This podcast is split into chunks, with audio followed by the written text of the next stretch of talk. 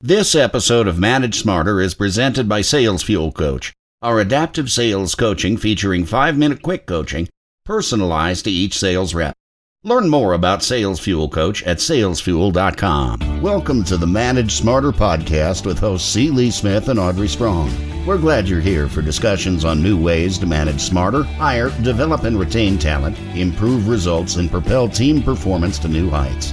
This is the Manage Smarter podcast. Hey Lee, when's the last time you called the uh, main switchboard for Sales Fuel? Just dialed in like a customer. Well, if you know, I, I, you know, I'm looking at Jason Bradshaw's uh, website and everything like that. He's got a picture of him as a 14 year old on a phone, and I had that same phone. It looks like a Kyocera uh, Palm Pilot smartphone, and that when I used that phone might have been the last time I did that. okay, well there you go. Because the customer experience, especially now in this pandemic, is something that you probably need a refresher course on. And Jason Bradshaw, our guest today, is going to give it to us. Welcome to Manage Smarter, everyone. I'm Audrey Strong. I'm Vice President of Communications here at Sales Fuel. And I'm C. Lee Smith, the President and CEO of Sales Fuel. So let me uh, thank Jason for joining us all the way from Sydney. Hi, Jason. Hi, Audrey. Hi, Lee. Hey there. And you have a lot in common with our CEO, Lee, because both of you, well, at 14, you were starting your own business, Jason. Me, I was just trying to decide what boy I wanted to date. I wasn't particularly entrepreneurial at that age and what nail polish to wear. Uh, but at 14, everybody, Jason started his own telecommunications, hence the phone, and hardware distribution business. It was then he began a lifelong passion for customer experience and says every crisis is an opportunity to grow and re examine. He went from teen entrepreneur to a global thought leader on customer experience and employee experience delivering growth through examining those things. And so he's got the breadth and the depth of experience to inspire, engage, and deliver results. And author of a book, you got to get this, I'm going to spell for it. It's all about sex. That's quite a tease. EX, the customer experience, the essential guide to customer and employee experience. Get the book. It's on Amazon, it's on his website. And the website, everybody, before you type in jasonbradshaw.com, that's not his website. It's Jason S as in Sam Bradshaw.com. Okay, Jason, that was your big intro. Thank you for being here. Oh, it's an absolute pleasure. Thanks for having me on the show and letting me have this conversation with you guys and, and all your listeners. So, I mean, uh, let's talk about the pandemic. It's changed the way we do business, and it's definitely changed both the customer and the employee experience. I, I mean, it's a big umbrella. Where do you want to start? Hmm. How about it sucks? clinical diagnosis, Dr. Smith. Yeah.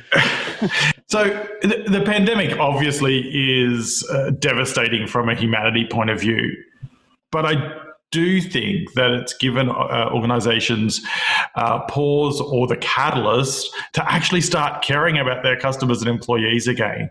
You know, those businesses that ignored the impacts of the pandemic or that are continue to ignore them are the ones that are really hurting.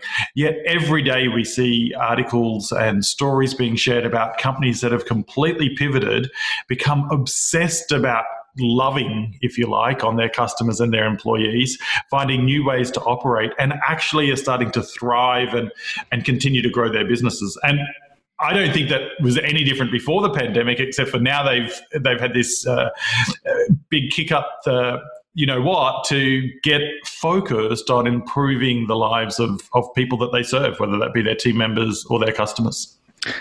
I'm a big fan of the Disney Institute, and I, I went through it as far as learning uh, uh, all about the customer experience and and, yeah. and, how they operate their theme parks and things like that. And just recently, because of COVID, over here in the states, and you know, also in Paris and, and like, they've had to totally had to rethink, you know, their customer experience and how their cast members interacted with with the customers and everything like that. Uh, and, and, you know, so so parts of Disney has has reopened, but it's like even someone like that that really had the customer experience down, and I thought was actually one of the one of the best at it. Because of COVID, had to totally go back and, and rethink just about everything that they did. And uh, are you seeing the same kind of thing pretty much across every industry that you consult with? Uh, certainly seeing it, it, much wider and broader than than normal. And, and the good folk at, at, the Disney Institute, you know, one of the things that they talk about is their chain of excellence. Uh, and I don't think Disney changed it at all in many respects because of the pandemic. They just went back to their foundations, what's most important to them. And the first part of their chain of excellence is the safety of cast members, which is their team members, and guests. And so they they re-engineered what that experience would look like in this pandemic world that we're living in at the moment for sure. But they didn't move away from their core values. They went straight back to them and said, "How can we achieve what we promised to our guests?" And the first thing that they promised to achieve is a safe environment for their cast members to work and serve their guests. And that's what I see where companies struggle all the time is that they don't have a really clear foundation of what matters to them. You know, customer experience isn't about hugging and loving on everybody. It's about serving your core clients in the best way possible that delivers value for them and value for you as the organization. And I think that's where we get tripped up quite a lot is that companies feel that customer experience is about being everything to all people it doesn't have to be. You know, not most companies. Amazon's probably the, the the the, small exclusion. Most companies don't sell every product made to mankind. So therefore, you don't need to be all things to all people. You just simply need to be the best at what you sell and provide um, through the living up to the experience that you promise. So, how would you define customer experience? Like, you know, when when I think of it, I think in terms of creating a positive emotional experience, uh, you know, f- for your customer. How do you define it? So for me, customer experience or employee experience, they're pretty much the same, is the stories, the memories that become the stories that people share. Mm. So it's not the customer service transaction, it's not the car or the fridge. It's not the commodity that you buy. It's the combination of all those transactional elements that form memories that become the stories that we tell, good or bad, about the places we work and, and shop. So, are there um, some additional enhancements and methods that you're recommending? And I know it's different for B2B versus B2C, but to your clients, um, in the circumstances we find ourselves in now, things that we should be adding to the experience uh, that we might not be doing right now?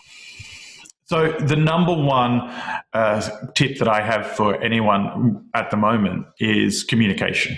Yeah. Now, I'm sure that uh, I'm not the only one saying this in many disciplines. Uh, you know, from a sales point of view, communication is key. From a service point of view, communication is simply key. But from an experience point of view, it's everything. Customers just want a sense of of surety at the moment. You know, in an unsure world, the best thing that we can do is make something absolutely known so that they know what to expect. They're not navigating, you know, when we go to bed tonight, we don't know what we're going to wake up to tomorrow in terms of this pandemic. Anything could have happened. But if I know that if I go uh, and transact with an organization, that they're going to do these five things and it's going to make it a safer experience for me, and that I trust that, then I'm more likely to do business with them.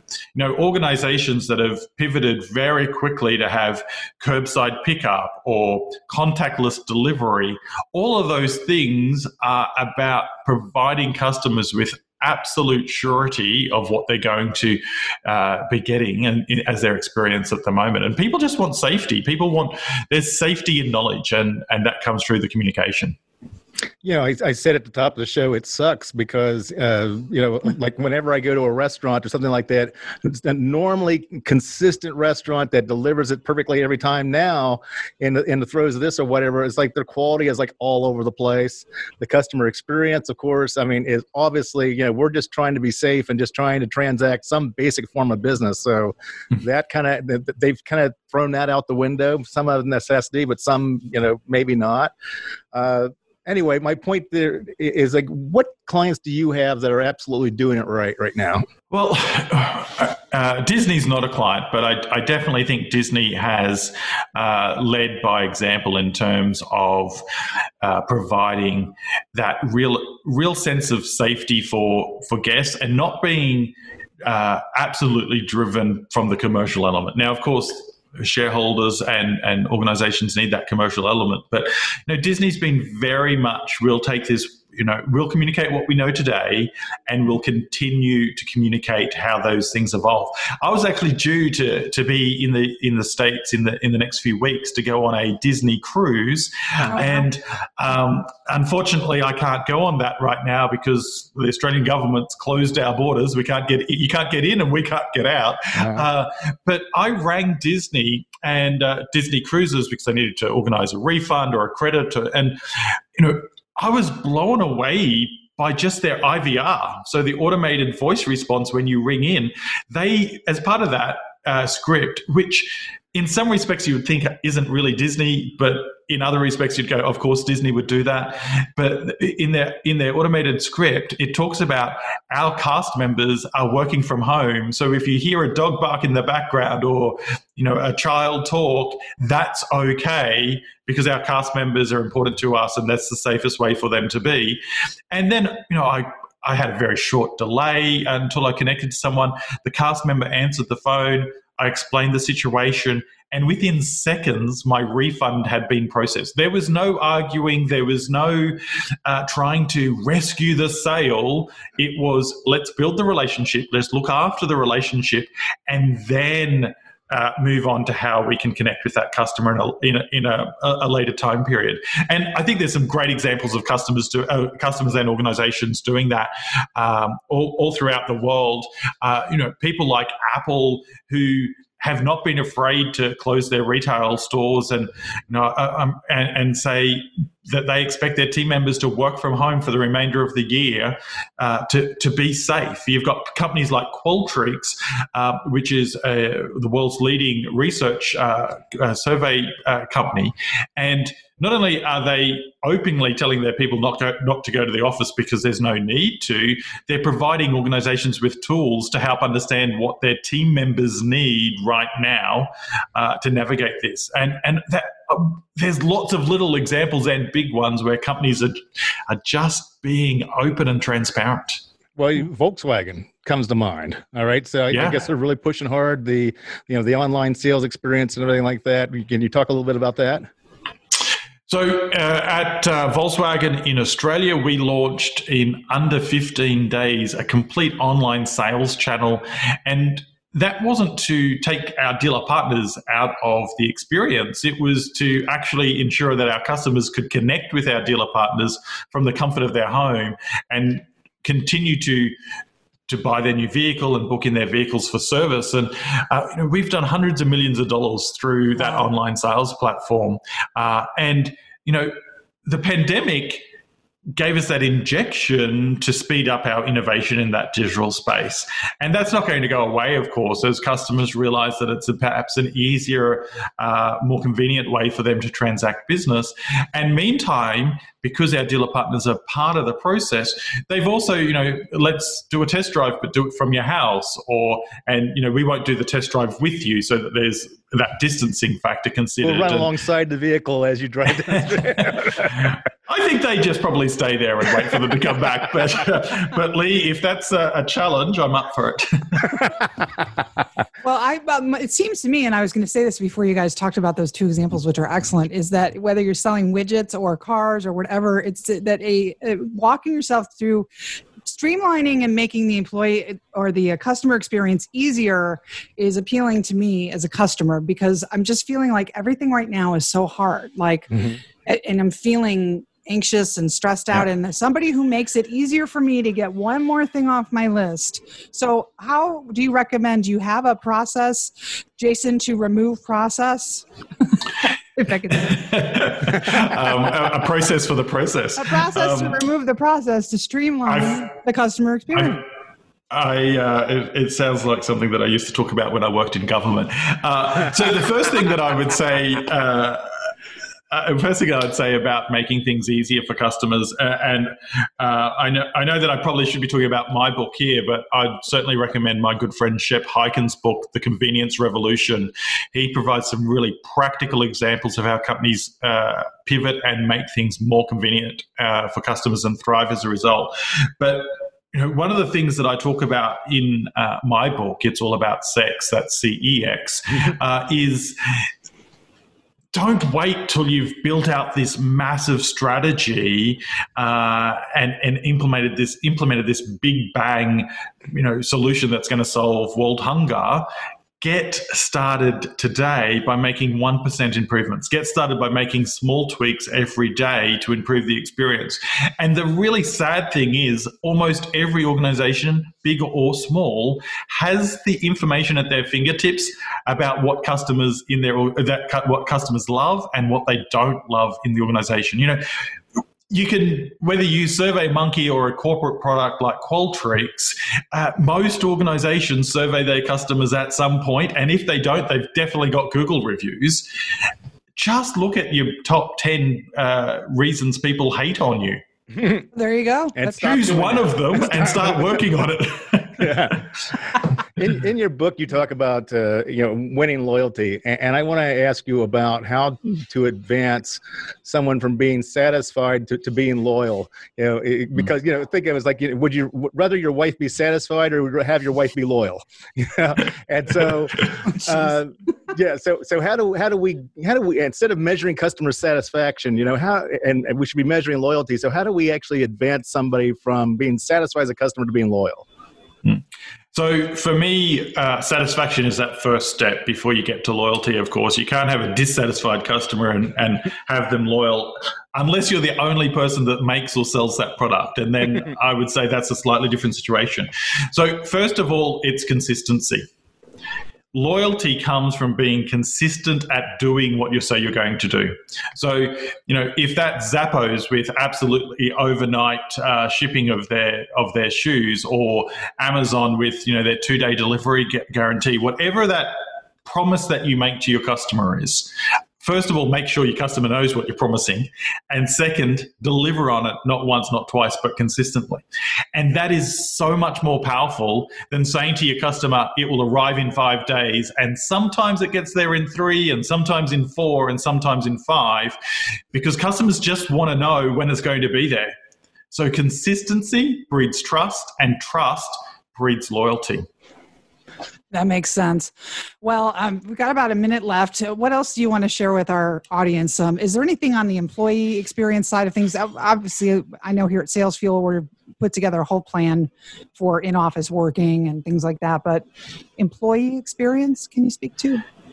Yeah, just really quickly on employee experience. Pick up your last uh, bunch of exit surveys. So people that have left your organization, identify the top three reasons people left your organization and decide whether that's uh, because you're not delivering on your promise to them. And if it's not, if you're not delivering on your promise, find ways to eliminate those three things so that you attract and retain top talent.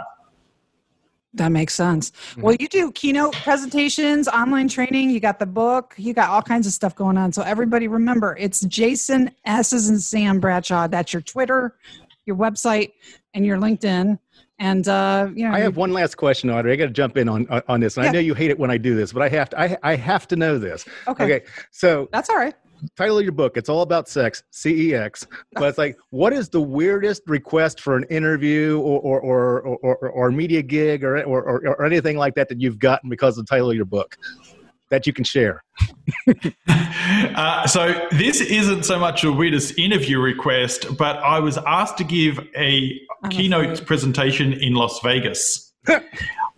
on day two of their program after they had an awards night you could imagine that people were not uh, in the mental or physical state necessarily for an 8.30 a.m keynote presentation for an hour.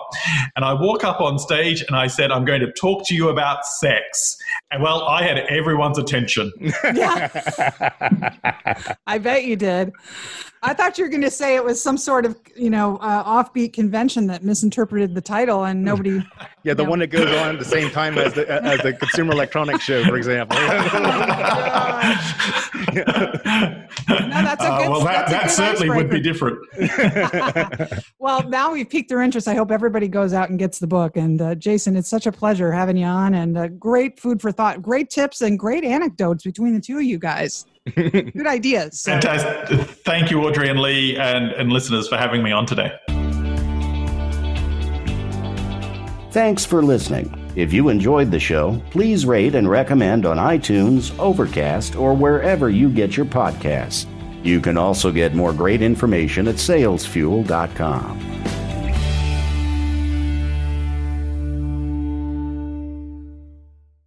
This podcast is a part of the C Suite Radio Network. For more top business podcasts, visit c-suiteradio.com.